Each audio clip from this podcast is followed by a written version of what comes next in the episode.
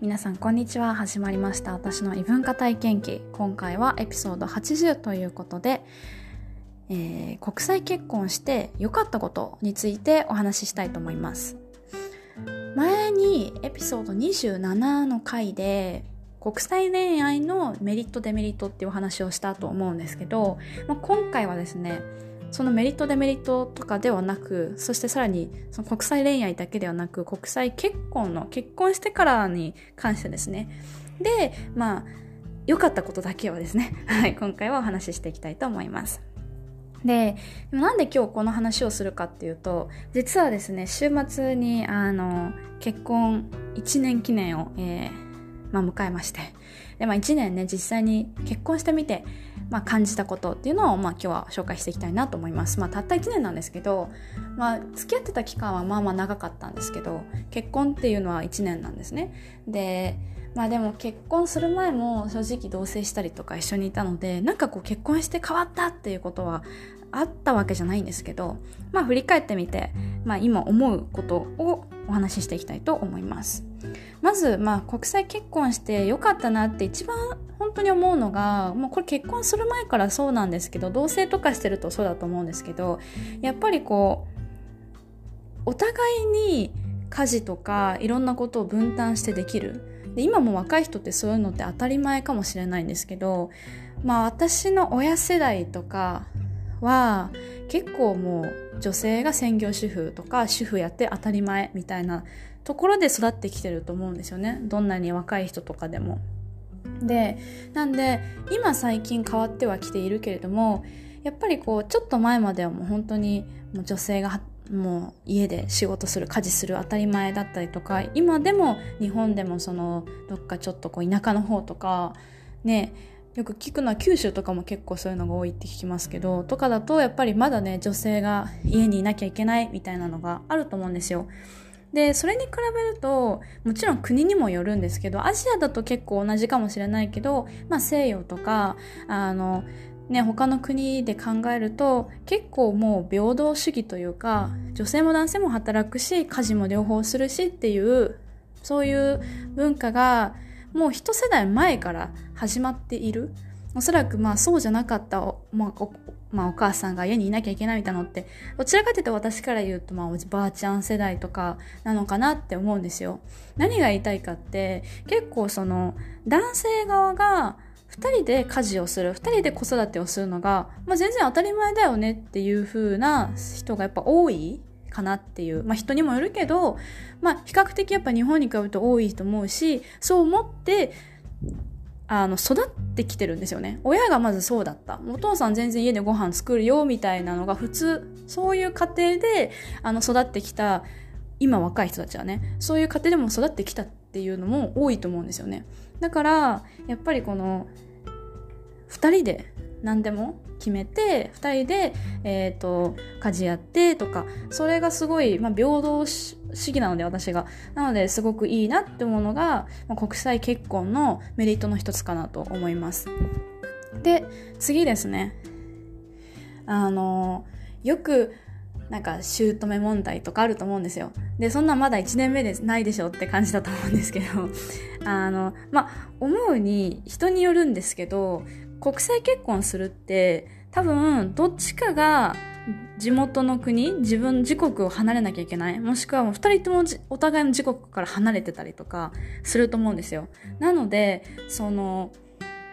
嫁姑問題っておそらく近くにいないとできない気がするんですよ。もちろんね遠くに住んでて遠距離で電話でなんかいろいろ言われるとかあるかもしれないけど基本的には国際結婚ってその家族と離れることが多いんですよ。だからどっちからの親にもそんなに言われないというか言われても電話とか LINE ぐらいなんですよその直接会うことがやっぱりこう年間を通して本当に数少ない本当は1年に1回も会えない時もあるのでそれを考えるとあの若いうちは比較的楽なんじゃないかなと思うんですよね。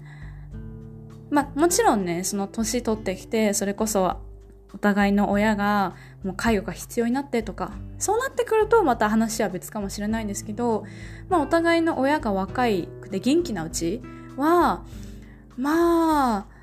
鬼嫁姑問題起こる以前にあんまり数多分会話することもないかなと思うんですよ。で人によってはそうのお母さんの話す言語と会話できないとかね例えば私の旦那は日本語話せないのでうちの家族と会話しようにも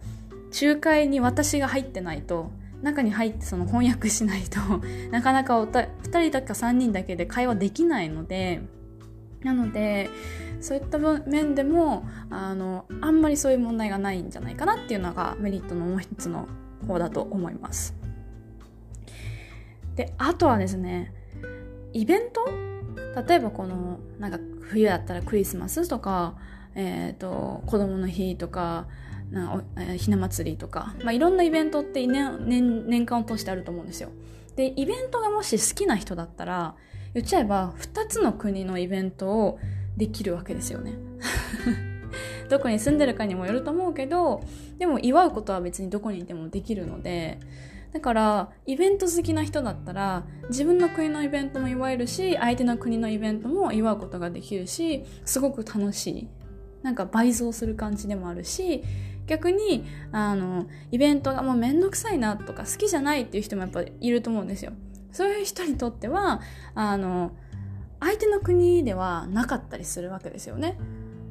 例えば節分とかひな祭りとか子供の日とかって全部七夕とかも日本にはあるけど海外にはない。まあ中国にはあるかな。でもあんまりないと思うんですよ。なのでそうするとああ日本にいたらやるのめんどくさかったけどいっかアメリカにいるしっていう感じで好きじゃない人は別に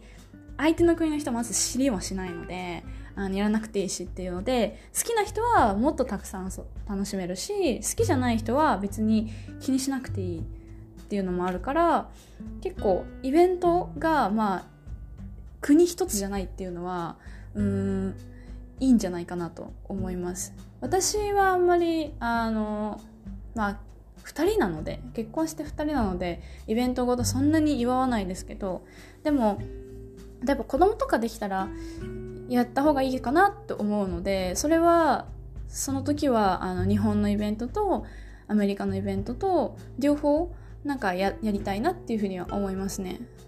やっぱ日本に住んでると、うん、例えばサンクスギビングとかないと思うんですけどそういうのもあのできるし逆にアメリカだけに住んでたらあの日本のね伝統的ないろんなイベントはあると思うんですけどそれができないんですよね。でも日本人の私が積極的にやれば全然どっちも楽しめるので、まあ、これはメリットの一つなんじゃないかなっていうふうに思いますね。でこれがですね最後のはあのまあ米軍の方と結婚してるっていうのがまず大きなあのメリットというか大きな違いになってくるので普通の国際結婚だとまあなかなかない当てはまらないかなと思うんですが、えーと、米軍の人と結婚してると,、えーと、結婚した家族、まあ、結婚した家族というか妻だけじゃなくて子供も多分あると思うんですけど、えーと ID をもらえるんですね。でその ID を持ってると基本的にはどこの国でもアメリカ軍の基地に入ることができるんですよ。私今グアムにいるんですけどちょっとじゃあ日本に帰国しますって日本に帰国してで横須賀の基地とかあの沖縄の基地とかに別に遊びに行けるんですよ。言っちゃえばその ID 持ってるので。でアメリカ国内ももちろん行けます。っていう感じなんですね。もちろんアメリカの基地じゃないとダメですけど。はい。でまあそれは置いといてですね。あのアメリカに住んでる時は結構アメリカって大きい国ですしあの日本人コミュニティとか、日本のスーパーとかアジアスーパーとかもあるし結構日本でしか買えないものとかも、まあ、ちょっとお金払うけど買えたりもするんですよね。で、まあ、個人的に私は日本のあの銀行口座とかあのクレジットカードも全然キープしてるので別に母親の住所とか、ね、家族の住所借りれば、まあ、最悪日本のオンラインショップで楽天とかねそういうところで買ってで、まあ、保存しといてとかって親の住所に送ることもできるし、うん、でそれをまた送ってもらうとかもできるんですけど日本に住んでる時私が日本に住んでる時にやっぱりこうアメリカの基地で買い物できるっていうのがすごい大きくってなんでかっていうと日本で買えないアメリカの商品だったりとかもしくは日本じゃすごく高いんだけどアメリカだったら安いもの。例えばアメリカのブランドとか。簡単ななんかこう化粧品とかも結構え、ー、とアメリカのコスメのブランドとかも結構あると思うしうん洋服とかのそうですよね。しアメリカブランドものって基本アメリカで買った方が安いのでそういったものを基地内で買えるっていうのはまず大きなメリットです。あのアメリカにしか売ってないキャンディーとかチョコレートとか、まあ、チョコレート私好きじゃないんですけどなんかお菓子とかたくさんありますよねああいうのも調味料とかもキッチンに行けば買えるのですごく、まあ、ラッキーっていう感じもあるしあの何と言ってもいいのがアメリカの基地内だと日本にあったとしても存在してたとしても、えー、アメリカの住所として見なされてるんですよ。だからあれカリフォルニアだったかな？どっかのアメリカの住所ってなってるからアメリカのうんとアマゾンアマゾンジャパンとかアマゾン USA とかあると思うんですけどアマゾン USA で買い物してその基地の住所に届けることができるんですよ。日本人が日本でアメリカのアマゾン使ったら届かないと思うんですよ日本に。届いたとしてもすごい送料かかると思うんですけどそれがアメリカの住所を日本で使えるっていうのはものすごいあのありがたくって実は私あの日本では売ってないサムスンのスマホがあるんですね。でそれを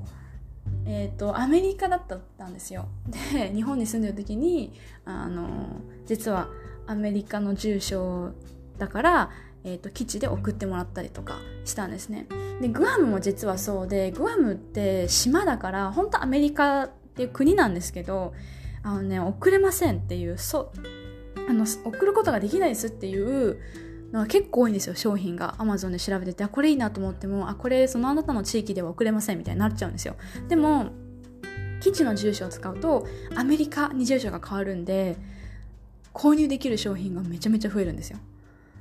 っていう感じで結構日本とか、まあ、グアムとかね住んでるとアメリカの住所使えるってめちゃめちゃよくって私があのよく使ってるスキンケア商品まああの化粧品とかもあるデパートデパコスみたいな言われてるところだと思うんですけどクリニックっていうのがあってクリニックってアメリカのブランドだと思うんですよ。で結構アメリカで買うとまあもちろん安いくはないんですけどでも全然なんかすっごい高級ってほどそこまで高くなくてそうでも日本で買うとやっぱりデパコスって言われるぐらい結構高めになるんですね。であのなんでよく それはね結構基地内のお店にも売ってたりするからそこで買ったりしてます。だいぶね値段が違うんですよ。多分基地内はねタックスフリーだったんじゃないかな。だから余計さらにね、タックスフリーで買えるから安いしとにかくねあのこれに関してはもう本当アメリカの軍人と国際結婚した私のメリットになるんですけどかなりどこに住んでてもアメリカの商品が、まあ、手軽に買えるっていうのがすごくメリットだなっていうのは感じてますね。うん、でこれ最後って言ったんですけどあのもう一つあって見た目に対するコンプレックスが、まあ、なくなるという、まあ、少なくなるんじゃないかなっていうふうには思います。もちろんその先ほど言ったようにどの国の人と国際結婚するかによっても全然変わってくると思うんですけどやっぱり日本ってや本当になんかこう細くてなんか目がパッチリしててとかっていうなんか理想像みたいなのがもう決まってると思うんですよ。まあ、韓国とかも強いかもしれないですけどそれに比べて大体の他の海外の人たちってもうちょっとねなんかこうイメージが違うんですよね。なんか細すぎると逆にむしろマイナスに見えるというか。だし健康的な肌色もそうだし体型もそうだしをいいとしているんですよね。だからあのなんかまあ結婚したらそれなりになんか彼氏彼女でもないしシングルでもないからなんかそんなに容姿は気にしないかもしれないけどでもやっぱりちょこちょこありますよね。なんか旦那さんに太ったって言われるとか。なんかそういうのは日本のよりかは楽というか なのかなって思います。日本人ってもともとやっぱ細いから基本的に。世界基準で考えると。だから海外の国際結婚した海外の旦那さんになんか最近太ったって言われる日本人少ないんじゃないかなって思うんですよ。むしろ細いからもっと食べなよって言う旦那さんの方が多いんじゃないかなと思って。で逆に、まあ、日本人男性が海外の女性とだあの結婚するにしてもですよ。それでもやっぱ日本人男性もやっぱ基本世界基準で考えてやっぱ細いのでもう全然なんかその太るとかっていうことは言われないと思う。まあどちらかというと筋トレしなよとか言われるかもしれないけど。でもあの本当にその見た目をねなんかとやかく言う人は少ないかなって思うんですよね。なんかそういう点においてはあの楽かなっていうふうには思いますね。うん。であとはやっぱりそのやっぱりなんだろうな。このこれが絶対綺麗とかこれが絶対かっこいいっていう美の基準が一つではないのでいろんな人種があるからこそ。でその中でまあねあなたを選んだわけなのでうーんなんかねそのこういう目がいいとかこういう体がいいとかそういうのはあんまりないかなっていうふうに思います。しまああの、うん、日本人っていうことなんかアジア人っていうその人種に関しても別に劣等感を感じる人全くないしそれに魅力を感じてる人はたくさんいると思うのでなのでなんかうん国際恋愛とか国際結婚してる方がなんかもうちょっと見た目とかそれこそ人種とかも含めてそういったものになんか寛容になれるというか日本人として日本に住んでて海外旅行に行ってる時の方がうわーなんかあの白人かっこいいあの人は背高いあの白人の人すごいがっちりしてるいいなとかなんか私だけチンチクリンだわみたいな なんかちょっとこう思っちゃうというかね。でも全然そんなこと一旦ね国際結婚とかすると感じないですね。そんなことはもう全然感じないしそんなことも言われないので。そうだからねあの自分に自信が持てるかなっていうふうには思いますしまあ何でもいいんだっていう。例えば自分が一人でも全然一人でもいいんだって。その相手の人が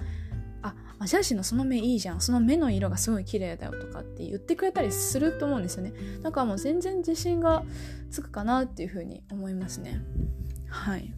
まあそんなもんかな。デメリットもね考え始めたら多分たくさん出てくるのかもしれないですけど今回は、えいいこと北斎結婚してよかったなって思うメリットだけを集めてお話ししてみました、えー、今回はこの辺で終わりたいと思います。最後までご視聴いただきありがとうございました。それではまたねバイバーイ。